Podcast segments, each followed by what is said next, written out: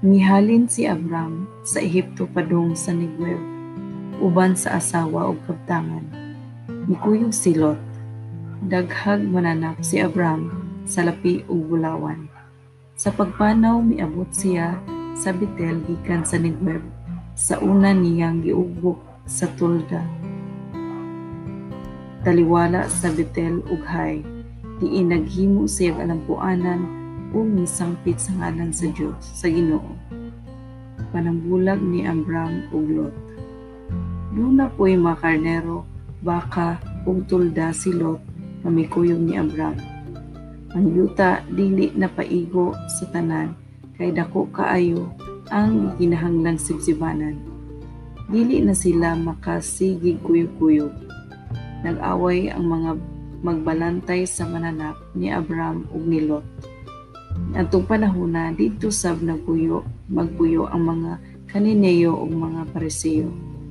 Busa mingon si Abraham kang Lot, dili ta mag-away. Ingon man ang mga magbalantay nato, kay managsuon ta.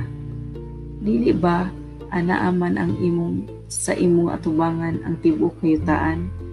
Magbulag lang ta kung sa wala ka paingon sa tuo ko kun sa tuog ka sa wala pud ko.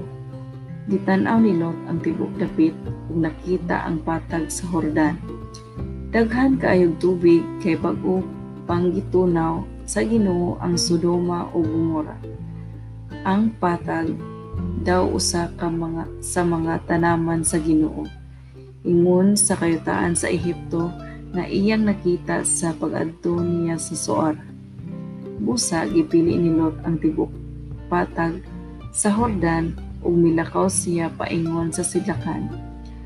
Sa ingon, nagabulag sila. Nanimuyo si Abram sa kayutaan sa Kanaan ug si Lot nang ginabuhi sa kapatagan. Iyang gidala ug giubok ang tolda sa Sodoma. Dautan ug makasasala kaayo sa mata sa Ginoo ang mga tawo sa Sodoma.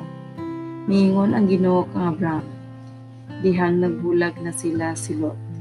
Iisa ang imong pananaw gikan sa imong nahimutangan paingon sa mihanan sa habagatan sa silakan o sa kasadpan.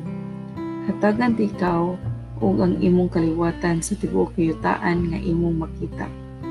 Himuon ko nga sama kadaghan sa buong sa kalibutan ang imong kaliwatan. Dali tindog ug lakta ang gitason o gilakdon sa kayutaan kay ako ning ihatag. Busa gibalhin ni Abram ang iyang mga tulda ug mipuyo siya tupad sa mga kahoy sa Mamre sa Hebron diin nagtukod siya alampuanan alang sa Ginoo.